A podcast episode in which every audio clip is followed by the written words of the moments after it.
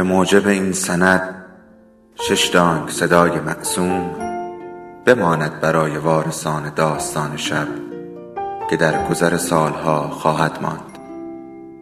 ارادتمند داستان شب.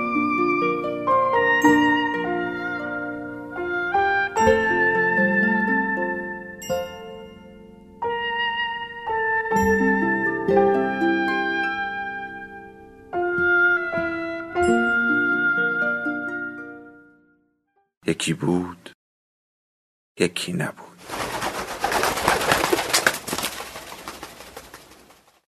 پارک خلوت بود. مرد جوان از راه پهنی که با سنگریزه فرش شده بود گذشت و به محوطه باز دایره شکلی رسید که وسطش حوز کم عمق و بزرگ بود. دورتر از حوز چسبیده به شمشادهایی که محوطه را دور می‌زدند چند نیمکت بود. روی یکی از نیمکت ها نشست. نفس عمیقی کشید و به اطراف نگاه کرد. های دور حوز خالی بود همه غیر از یکی. درست روبروی او آن طرف حوز بید مجنونی که کنار حوز رویده بود جلوی دید را می‌گرفت و نمیگذاشت کسی را که روی نیمکت روبرو نشسته بود ببیند. سرش را بلند کرد و به آسمان نگاه کرد. آخرهای پاییز بود و هوا سرد و ابری. احتمال باران می‌رفت. به ساعتش نگاه کرد. درست یک ساعت وقت داشت. تقریبا هر روز وقت نهار به این پارک میآمد که نزدیک ادارهش بود. ساندویچی را که صبح مادرش درست کرده بود می‌خورد چند صفحه کتاب یا روزنامه می‌خواند و اگر وقت باقی مانده بود کمی قدم می‌زد و بعد به اداره برمیگشت. دست در جیب پالتو کرد تا ساندویچش را بیرون بیاورد. دامن پالتو زیرش جمع شده بود و دستش توی جیب نمی‌رفت. از جا بلند شد ساندویچ و روزنامه صبح را درآورد و دوباره روی نیمکت نشست. شاید وقت دوباره نشستن قدم کوچکی به چپ یا راست برداشته بود چون حالا دیگر بید مجنون جلوی دیدش را نمی‌گرفت. ساندویچ را از توی کیسه پلاستیکی درآورد و سعی کرد در مقابل وسوسه نگاه کردن به نیمکت روبرو مقاومت کند. همیشه همینطور بود.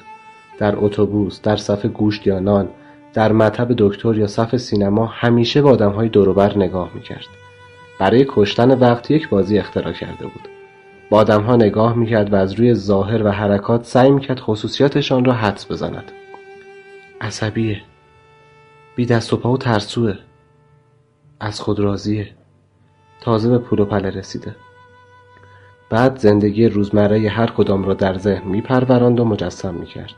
قاطی اتفاقها و درگیر مسائلشان می‌شد. شادیهایشان را خوشحالی می‌کرد و از بدبیاری و غم و غصه هایشان قصه می‌خورد. این کار که اوایل حکم بازی سرگرم کننده ای را داشت به مرور به صورت عادتی ناراحت کننده درآمد. حس کرد درگیری خیالی با زندگی های خیالی در زندگی و رفتار واقعی خودش اثر می‌گذارد. گاهی عصبی و غمگین می‌شد و بی جهت به مادرش پرخاش می‌کرد. بارها با دیدن نگاه های مشکوک آدم های دوروبر احساس کرده بود لبخند ابلهانهی بر چهره دارد. و چند بار در اداره غرق در خیال بافی از این و آنقدر فارغ از کار و محیط مانده بود که ناچار شده بود متلک های همکاران و تذکرهای رئیسش را تحمل کند. تا بالاخره تصمیم گرفت دست از این بازی بردارد. آماده خوردن شد. ساندویچ را تا جلوی صورتش بالا آورد. دهانش را باز کرد و گاز بزرگی زد. در این حالت آخرین جایی که در مسیر نگاهش قرار داشت نیمکت روبرو بود. روی نیمکت مردی نشسته بود. ناگهان از جویدن باز ماند. چند لحظه حتی پلک نزد. بعد زبانش را روی دندان کرسی سمت چپش کشید. این بار هم به خیر گذشته بود. مادرش در درست کردن کوکو سبزی با سنگریزه مهارت داشت. مانا که زبان سنگریزه را پیدا کرد سرش را کمی خم کرد و توف کرد. فوری نگاهی به نیمکت روبرو انداخت. امیدوار بود مرد توف کردنش را ندیده باشد. مرد روی نیمکت یله داده بود آسمان را نگاه می‌کرد و سیگار می‌کشید. میان سال بود با هیکلی نه چاق و نه لاغر. بافتنی زخیم یقه برگردانی پوشیده بود و رویش کت سربازی. مرد جوان گاز دیگری از ساندویچ زد و این بار با احتیاط بیشتری شروع به جویدن کرد. سعی به نیمکت روبرو نگاه نکند اما انگار اختیار چشمهایش را نداشت. مرد نیمکت روبرو تحسیگارش روی زمین انداخت و پاهایش را از هم باز کرد. کمی به جلو خم شد آرنجها را روی زانو گذاشت و به حوز خیره شد. مرد جوان ساندویچش را تمام کرد و کیسه پلاستیکی را با دقت تا کرد و توی جیب گذاشت. مادرش عاشق کیسه های پلاستیکی بود. سیگاری آتش زد و باز چشمش به نیمکت روبرو افتاد. سعی کرد به چیز دیگری فکر کند اما ذهنش سماجت می‌کرد مرد معقولی به نظر می‌رسه. احتمالا کارمنده. حتما مثل من وقتهای نهار به پارک میاد ولی هیچ وقت اینجا ندیدمش. چقدر سیگار می‌کشه. همین الان قبلی رو خاموش کرد. انگار غمگینه. شاید اتفاقی براش افتاده. با زنش دعوا کرده. تو اداره با کسی حرفش شده. شایدم اخراجش کردن. فکر اخراج از اداره به ذهنش چسبید. خود را جای آن مرد گذاشت. اگر اخراجش می‌کردند چه می‌کرد؟ حتی تصورش هم وحشتناک بود. قلبش از احساس همدردی برای مرد فشرده شد. فکر کرد. حتما بچه داره. دو تا. سه تا. مدرسه میرن. خرج کتاب و دفتر و کفش و لباس و غذا. مرد بیچاره چیکار باید بکنه؟ یاد مادر خودش افتاد. اگر اخراجش می‌کردن پیرزن از قصه مریض می‌شد. اجاره خانه را از کجا بیاورند؟ پس انداز کمی داشت. برای خرج چهار یا پنج ماه کافی بود. اما بعد مرد نیمکت روبرو سیگار دیگری آتش زد. حتما خواسته اساس خونه رو بفروشه. قبل از همه فرشی که مسلما قسطی خریدن. زنش حتما گریه کرده. التماس کرده که فرش رو نفروشن. مردم چی می‌گفتن؟ زن جنگ پریده و غمگین به مغازه طلا فروشی رفته. با حسرت به گلوبنده و گوشواره ها و زنجیره تو ویترین نگاه کرده و چند تا از علنگوهاش رو یه انگشتری گذاشته رو پیش خون. دوباره یاد مادرش افتاد که فقط یک سینه ریز طلا داشت و یک انگشتری عقیق. خودش می‌گفت سینه ریز یاقوتم اما سنگ های سینه ریز یاقوت نبود. می‌گفت سینه ریز یاقوتم رو گذاشتم سر عقد بدم به عروسم. انگشتری عقیق را مادرش از سفر کربلا آورده بود و برایش خیلی عزیز بود. مرد نیمکت روبرو سرفه کرد. حتما از صبح دنبال کار گشته و حالا خسته به پارک اومده. شاید ناهارم نخورده. کاش از ساندویچم تارافش کرده بودم. اگر خودش را هم اخراج کنند باید دنبال کار بگردد. اما کدام کار؟ با این همه بیکار که در شهر ریخته؟ مادرش نباید بفهمد که بیکار شده.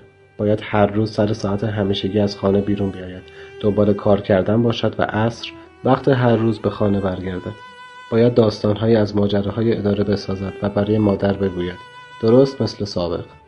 اما اگر در خیابان به همسایه دوست یا آشنایی بخورد مرد نیمکت روبرو چند تا سنگریزه از روی زمین برداشت. به چه جرمی اخراجش کردند؟ شاید تخلف کرده. شاید با رئیسش بگو مگو کرده. شاید هم مازاد بر احتیاج بوده. یادش آمد که چند روز پیش نامه از دفتر وزیر مستقیما برای مدیرعامل فرستاده شده بود. روی پاکت نوشته شده بود کاملا محرمانه. حتما دستور اخراج افراد مازاد بر احتیاج بوده. نکند او را هم مازاد بر احتیاج تشخیص داده باشند.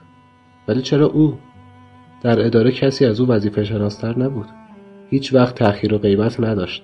حتی یک بار هم از مرخصی استعلاجی استفاده نکرده بود. پس چرا او؟ به عکس همکارانش فکر کرد. حتما ابراز تأسف می‌کردند اما تأسف آنها چه دردی از او درمان می‌کرد یادش آمد که چند هفته پیش تقاضای وام مسکن کرده بود امکان موافقت و پرداخت وام زیاد بود اما حالا مسئول امور مالی رو مجسم کرد که تقاضانامش را پاره می کند. دیگر به امید و دلگرمی اول ماه نمی توانست از بقال محد جنس نسیه بخرد. با چشم ذهن بقال را دید که با دندانهای سیاه شده قاه قاه می خندد. به فکر دختر جوان محجوبی افتاد که چند ماه پیش در اداره استخدام شده بود. از دختر خوشش می آمد. تصمیم گرفته بود با او صحبت کند. اگر دختر هم موافقت می‌کرد آن وقت به مادرش هم می‌گفت. مادرش چقدر خوشحال می‌شد. اما حالا؟ حالا دختر حتما جواب سلامش را هم نمی‌داد. کدام دختری حاضر از زن آدم بیکار شود؟ احساس بیچارگی و بیپناهی و تنهایی کرد. نزدیک بود گریهش بگیرد. حس کرد نوک بینیش خیس شده. از جا پرید. باران میبارید. شاخه های بید مجنون تکام می‌خورد و روی نیمکت روبرو هیچ کس نبود.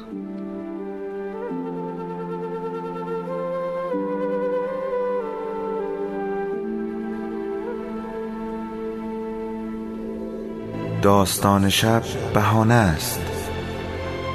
برای با هم بودن دور هم نشستن شنیده شدن.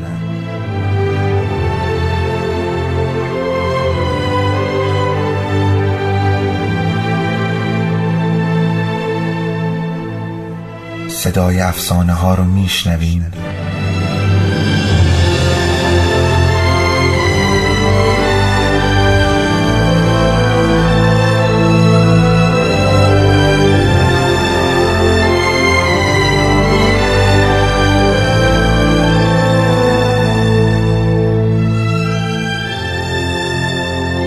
他的中脉